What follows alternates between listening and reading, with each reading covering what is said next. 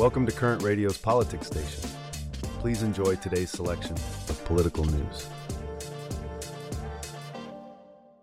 Moving on to a rather alarming topic, Abbey. The recent declassified intelligence assessment shows an increase in foreign government efforts to influence the 2022 U.S. midterm elections.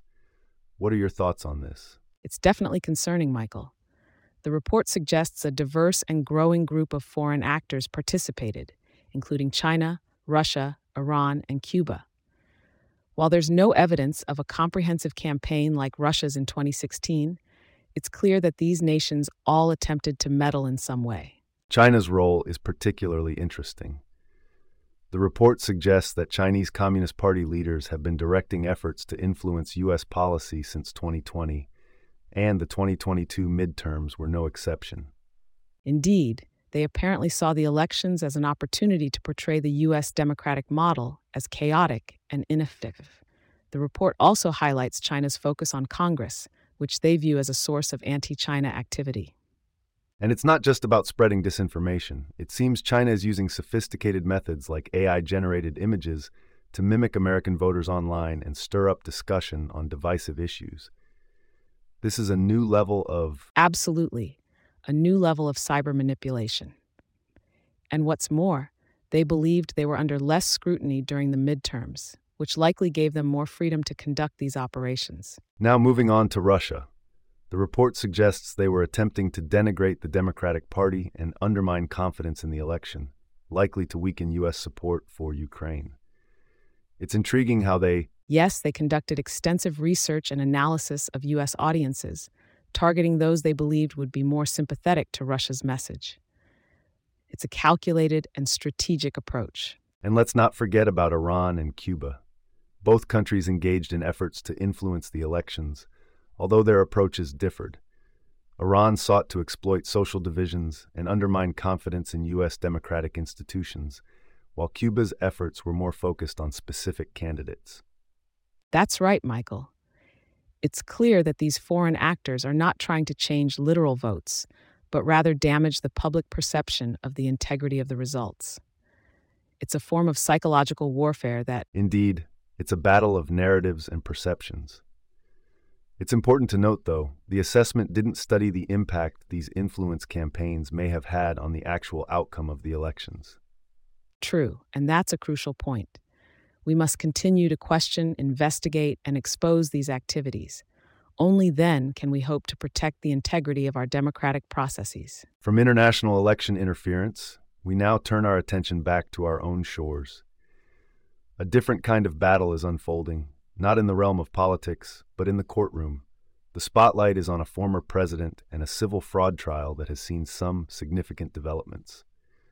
Let's delve into this. Shifting gears a bit, let's delve into the ongoing civil fraud trial of former President Donald Trump. The latest development involves Judge Arthur Engoron's rather scathing denial of Trump's attempt to dismiss the case. Abbey, your thoughts? Well, Michael, it seems the judge isn't pulling any punches.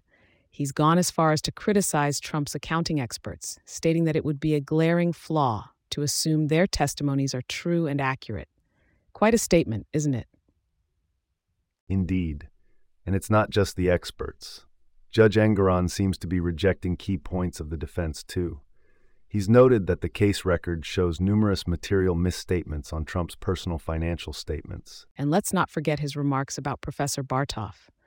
Engoron's comment that for a million or so dollars, some experts will say whatever you want them to say is quite damning. The judge clearly isn't buying into the defense's narrative. Right. And he's also dismissed the defense's arguments that valuations are subjective and that only material deviations are punishable. Engoron's standpoint is clear a lie is still a lie. Yet Trump's attorney, Chris Kise, has called Engoron's order a complete failure to address the legal elements of the claims. He's arguing that the judge is ignoring the real world facts and participants in the case. The judge also countered a defense argument that disclaimers on Trump's financial statements protect him from liability. He stated that they don't shield defendants from liability, and in fact, might expose them to it. Engoron also found the Attorney General's expert on disgorgement credible and stated that the banks that lent Trump money were injured despite defense claims that the banks loved Trump's business. That's a key point, isn't it? The argument is that by overstating the value of assets, thus lowering the perceived risk to the lender, any gains are ill gotten.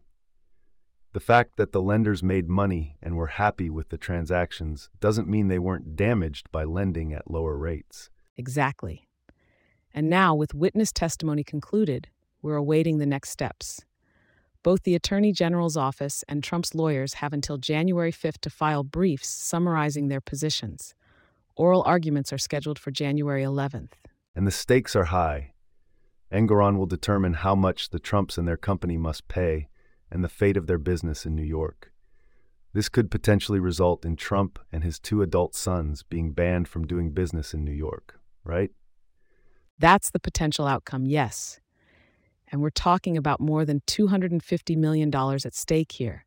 It will be interesting to see how this unfolds in the coming weeks. From the courtroom to the political arena, the name Donald Trump continues to dominate headlines.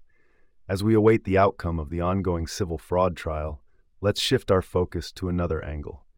Trump's recent rhetoric, likened to extreme propaganda, has been stirring up controversy and raising concerns about the implications for our political landscape. Let's delve into this, shall we? Abbey, let's talk about Trump's recent comments and their implications for the political landscape. His extreme rhetoric, likened to Nazi propaganda, is causing quite a stir. Indeed, Michael. His recent comments at a rally in New Hampshire were, to say the least, controversial.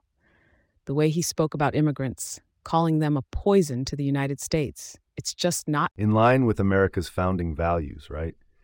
It's concerning to think about the impact of such rhetoric on our political discourse. It's also important to note that this isn't just about Trump's words, but the actions they may inspire. Absolutely, Michael.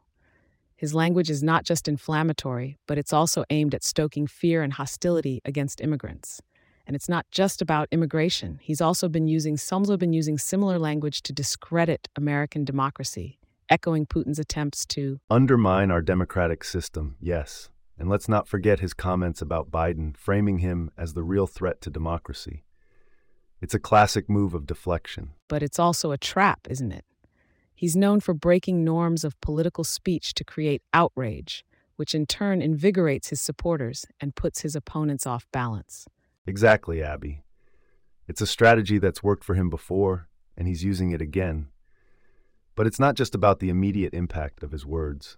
There's a longer term threat to democratic values, both here and around the world. And we can't ignore the fact that his rhetoric is becoming more extreme. It's a worrying trend especially considering the possibility of him running for office again.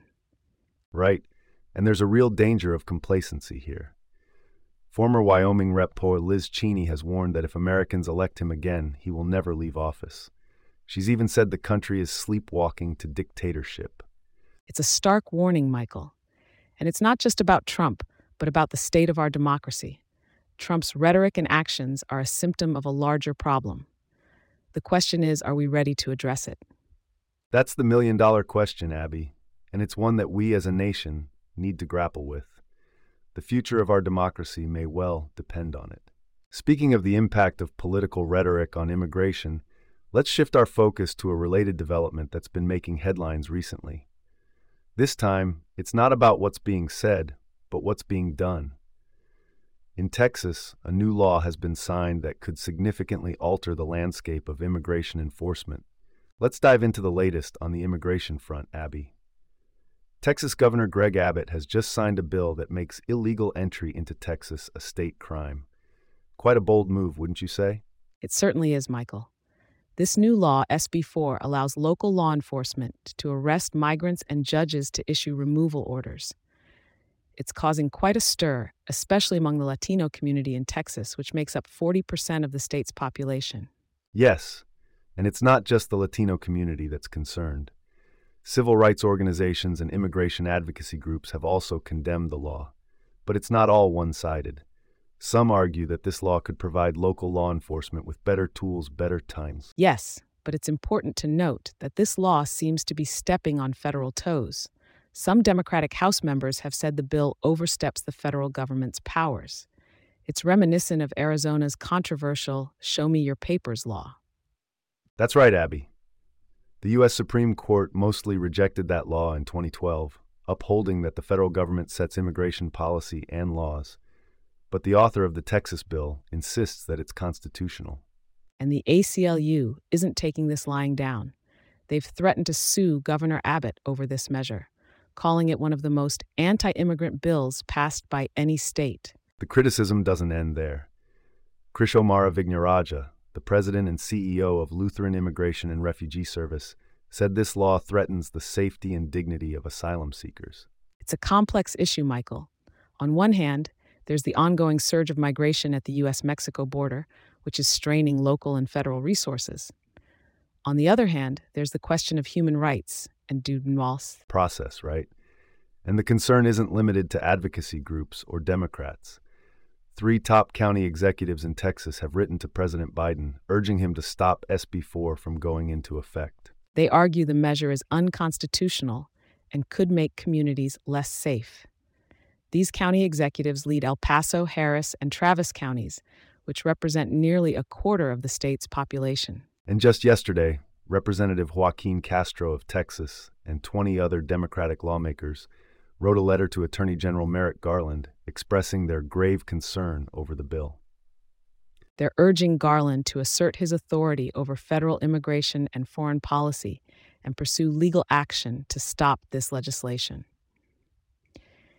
It's a contentious issue, and it'll be interesting to see how it unfolds in the coming months.